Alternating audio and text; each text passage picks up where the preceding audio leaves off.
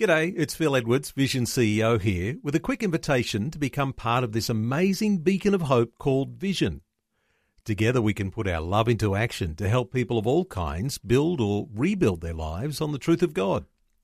Please consider the part you can play during our upcoming Visionathon appeal, remembering that it's your support that makes Vision possible, including this podcast. Life, culture, and current events from a biblical perspective. 2020 on Vision. There's a common belief that only governments can reduce poverty. Well, today we're looking at an alternative, breaking open some ideas with the author of a book called Double Your Salary Without Losing Your Soul. Mark Anderson Smith thought he was in a well paid job until he couldn't afford to buy his children new shoes. That experience made him examine his life and led him to set a goal to double his salary in just four years.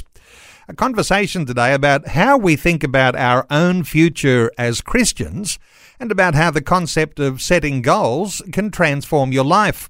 Mark Anderson Smith is joining us on the phone from Scotland. Hello, Mark. Welcome along to 2020.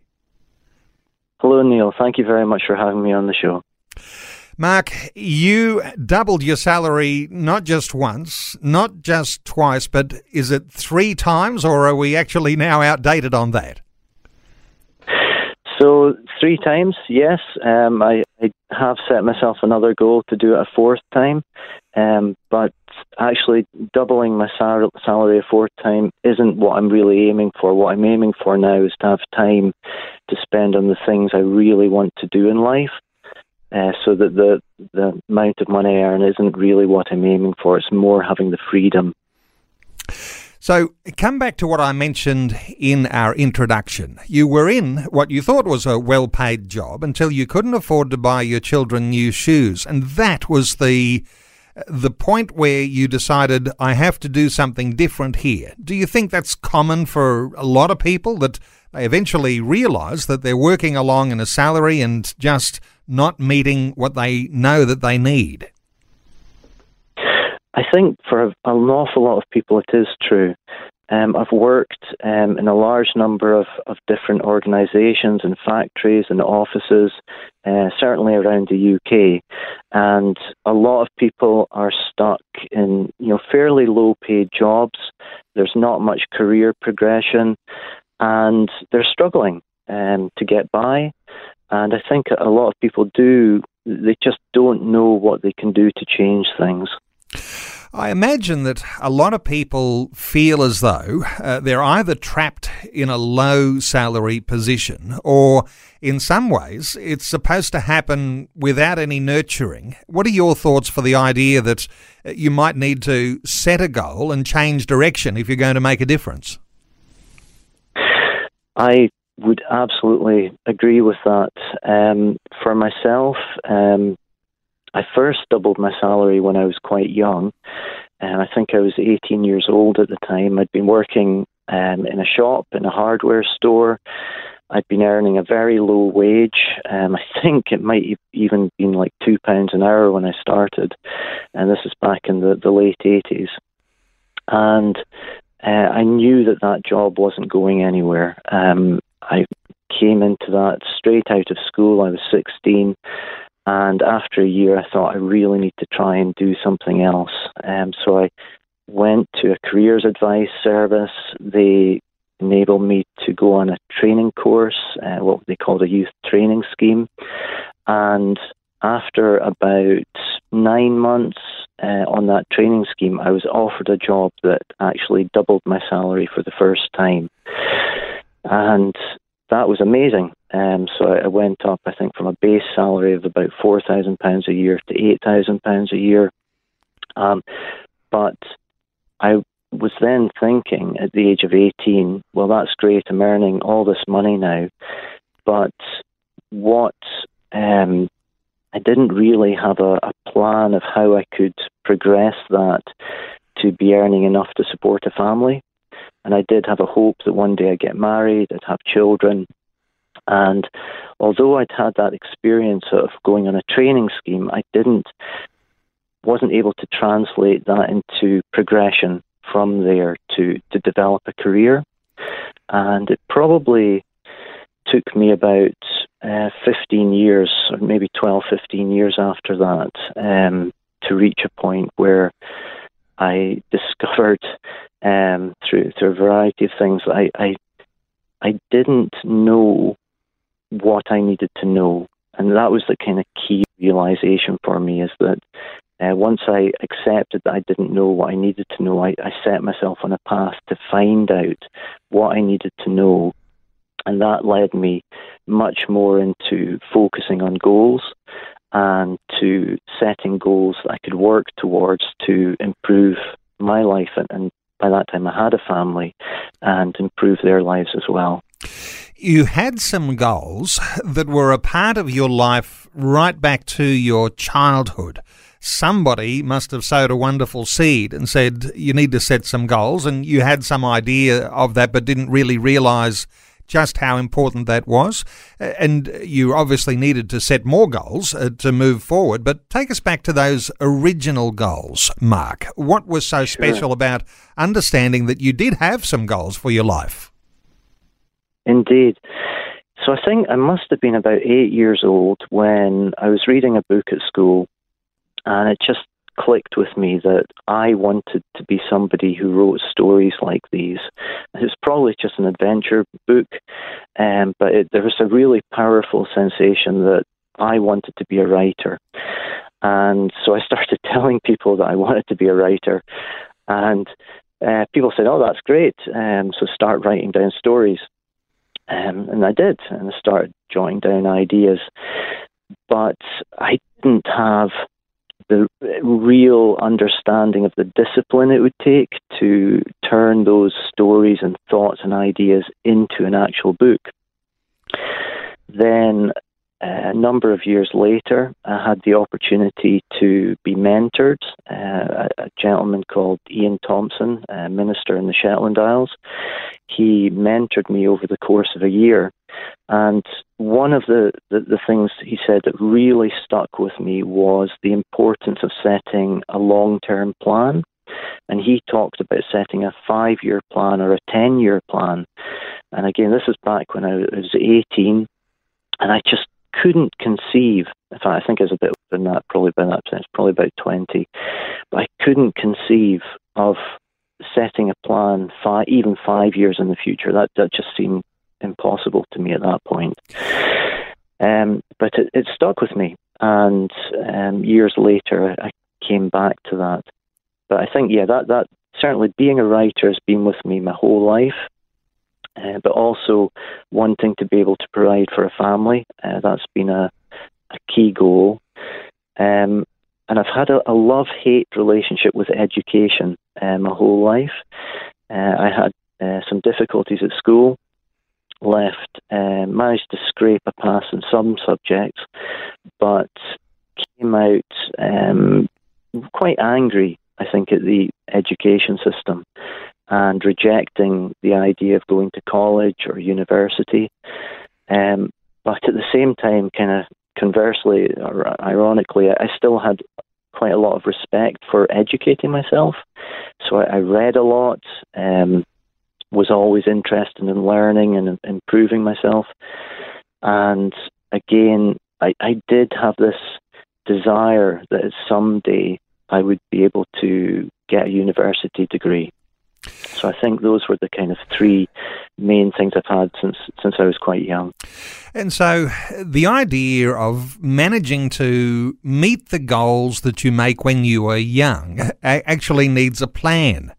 And you discovered that when you work on the goals that you set for yourself all at the same time, there's something of a what you call a harmonic effect. Everything works together to make those goals happen. How did that happen for you? Sure. So I, I think that the first time that happened for me, I, I you know, realized at the age of about 31, 32 that I needed a career. We had two children by that point, my wife and I, and um, I signed up for a night class and, and with the aim of getting a college certificate. And I was going to college a um, couple of nights a week, having to do studying at the weekends and evenings. Um, but I was also um, cycling to that college, um, so I was, and I was going to the started going to the gym at the college, improving my fitness, and um, so the education and the exercise, um, you know, it helped me to improve myself physically and improve myself mentally at the same time. And then a few years later, I set these three goals um, to double my salary. I was then earning about twenty thousand a year, and it was at that point that um, there was one morning. I think it was a Saturday morning. I was sitting at the kitchen table, uh, trying to work out how we were going to afford to to pay the bills that we had coming in. All three of our kids needed shoes. It just kind of hit us all at once that you know their their shoes were wearing out. It was going to be seventy five pounds, a hundred pounds, and I was looking at our bank account thinking we can't afford this. Uh, someone put a envelope through our door that morning, and there was a hundred pounds in it, and it was just like a, a an anonymous gift. I think it was somebody at our church had, had known that we needed help, and it just really crushed me. Um, I felt embarrassed and ashamed that you know I was earning what I thought was a, a good salary, uh, but I couldn't afford to provide for my family. And I think that was the turning point for me when I thought I've got to do something about this and took me back to, to Ian Thompson's words about setting a, a long term goal. So I set this goal then to um, double my salary from twenty thousand to forty thousand pounds. Um, I also knew, having done the college course, that education was helpful. So I said, I'm going to get myself a, a university degree. And since I'd always wanted to finish a novel, I said, I'm going to do that. I'm going to write a book.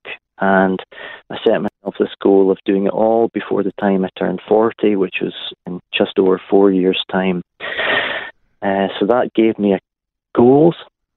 And then what I had to do is figure out how I was going to achieve each one of those.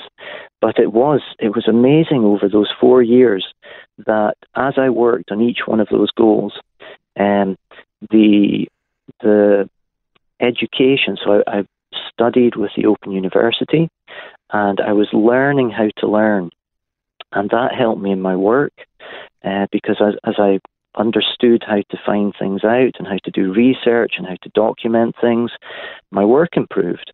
And my, my the bosses that I had, the employers, they, they started to notice this, and I was eventually able to get a better job. And also, at the same time, that research and study from education helped me in my writing, which helped me to finish my book. And the discipline in working towards these three goals helped me in all three areas uh, both the writing, the education, and in the discipline of, of applying what I was learning to my work so that I began to prioritize better. I began to um, understand what I would need to do um, to keep customers happy, uh, to keep the clients happy in the company. And so, yeah, there was this synchronicity of these three goals where improving in one area helped me to improve in another area, which then also helped me to improve back the way again as well. We're talking with Mark Anderson Smith. He is the author of a new book called Double Your Salary Without Losing Your Soul. He has a website, dragonlake.co.uk. And we'll talk some more about his book, Double Your Salary Without Losing Your Soul, just ahead. We're talking with the author of a book called Double Your Salary Without Losing Your Soul. The idea of setting goals that have some dimension that will look at for those things that you need for your future. Mark Anderson Smith wrote this book and as a young man in his 30s realized that he had a job but got to a point where he couldn't afford to buy his children new shoes and that has sparked his thoughts on doubling your salary. Mark, let us in on some thoughts here about what's going on spiritually in your Christian mindset uh, when you are at a point where you realize you need to double your salary and I guess you're you sometimes you're led to be on your knees in prayer. What was going on for you at the time? So I think from a, from a very basic point, as a husband and father, I felt like a failure. Um, not being able to provide for my children, not being able to provide for my family, really cut deep. And I always go back to Jesus' words in the Sermon of the Mount, where where he says, um, "Your Father knows that you need these things. He, God knows that we need clothes. He knows that we need food. He knows that we need a place to stay. And the simplest of things, um, God tells us to ask, tells us to ask Him for what we need. And so I, I found myself, and I've, I found myself my whole life doing this is if we have a need, we'll go to God, we'll, we'll ask Him for it. And God doesn't say He will give us everything we want. I don't believe that He will. Uh, but he will give us everything we need. And certainly at that point, you know, when, when I I was struggling to, to the simple thing, just buying shoes for my children. Um, I was praying to God. I was pouring out my heart to my frustration. Why can't I earn what I think I should be able to earn? Why is it? I think at that point we were receiving um, a tax credit from the government. Even the government said you're not earning enough. Um, but also, um, I think that God doesn't expect us to just to sit back and, and uh, if I can say the word, if I can use this term, doesn't expect us to be lazy either. I think there there is a place uh, for faith where uh, some people have amazing faith where they will totally rely on God for everything. But I think for, for a lot of us, uh, God expects us to work and, and expects us to work hard and not be afraid of that. Um, there is a, you know, you, you look back in Genesis and we see um, there's the curse, you know, that, that um, Adam was to work by the, the sweat of his brow uh, was to work the ground. Um, and I, I do believe as Christians that we can shake off some of that curse, that we're, we're not um, to be crushed by the work that we do. But I do think that God, he, you look back at Genesis, and God made Adam and Eve to be gardeners. He made them to work in a garden. And God Himself is the creator. He, he made this whole world. God got His hands dirty when He made this world. And I don't think we should be afraid of getting our hands dirty and, and working hard as well. Um, I think there's a there's a spiritual satisfaction and emotional satisfaction in working hard and doing a good job well. Mark, when you feel like you're at that place of need, and for some listening to our conversation today, it might even be you're feeling like you're at rock bottom.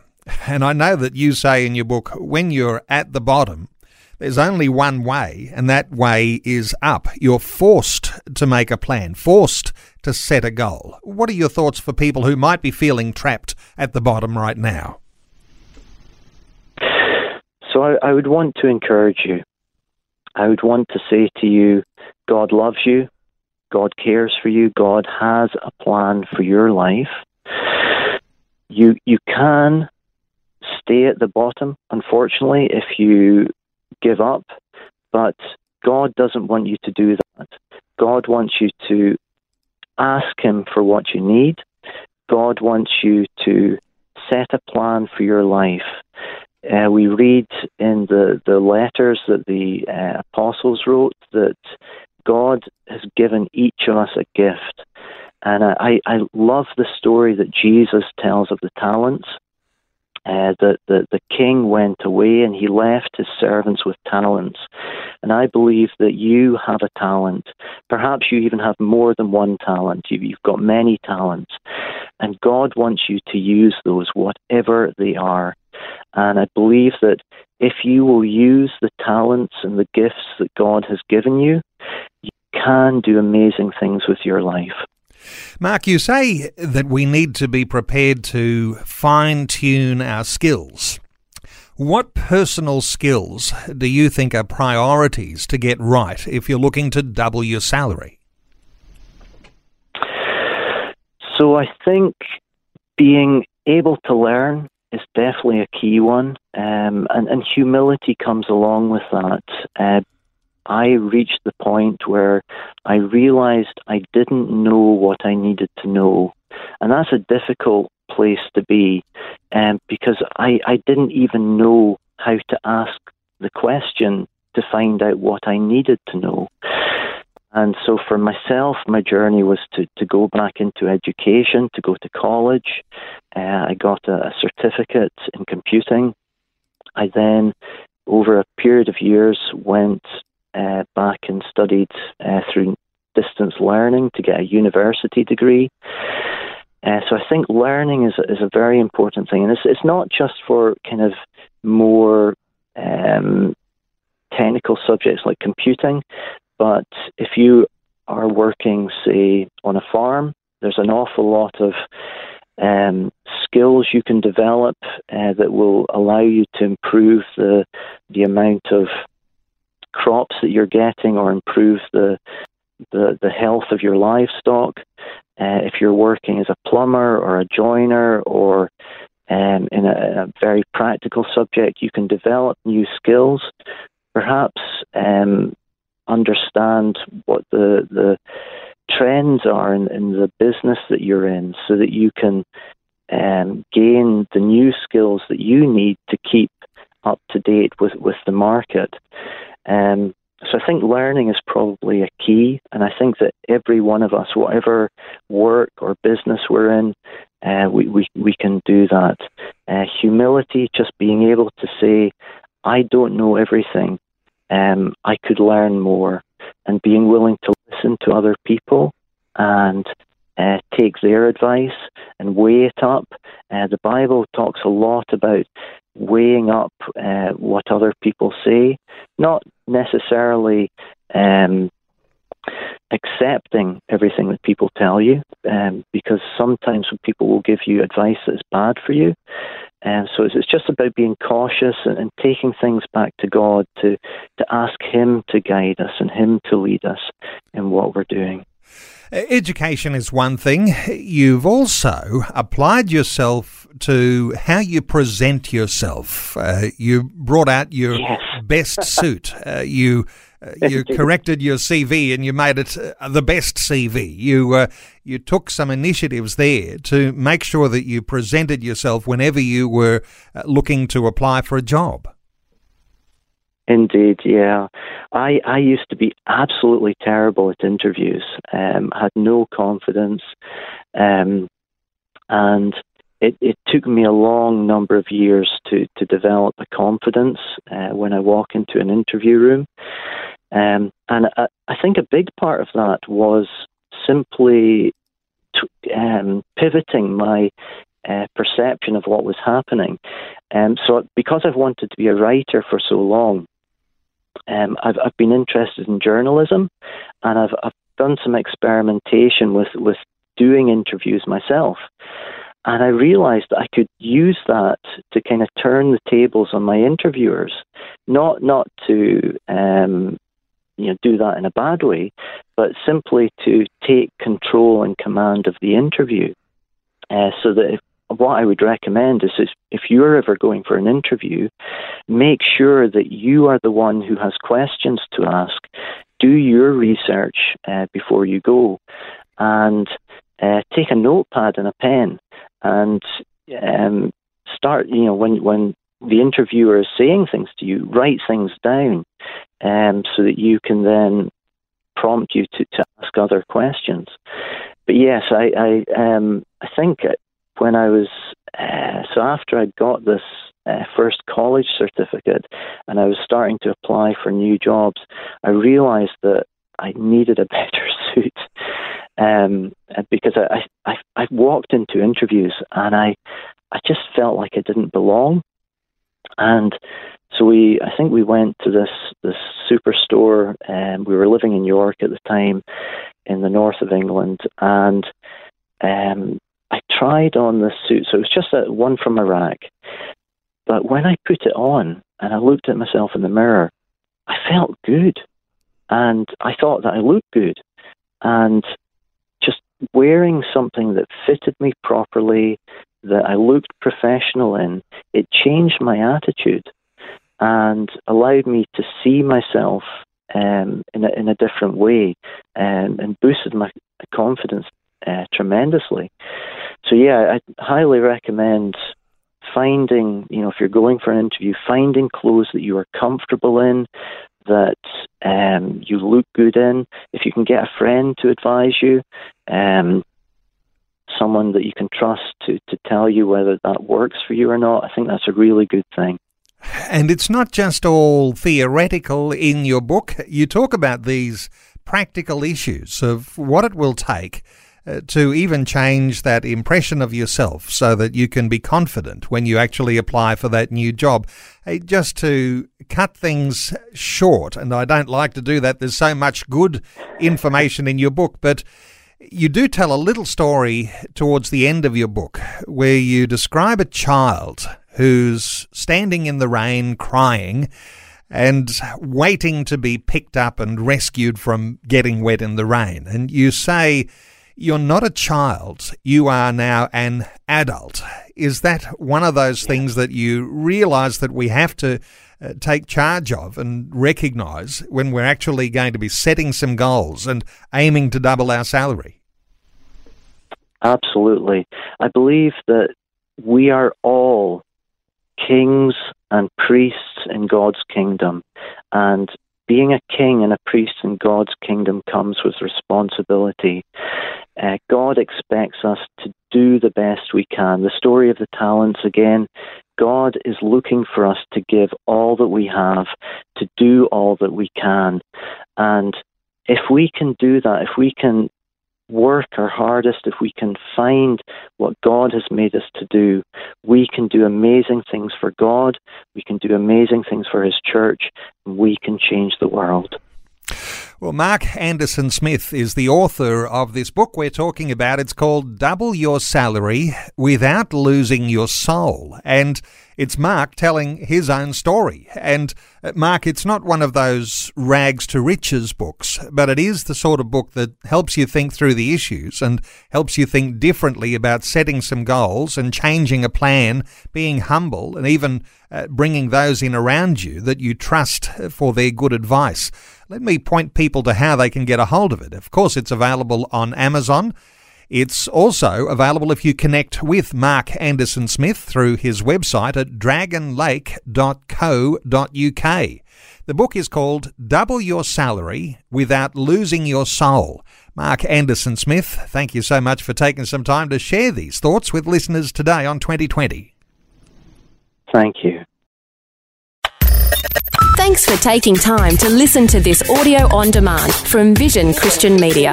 To find out more about us, go to vision.org.au.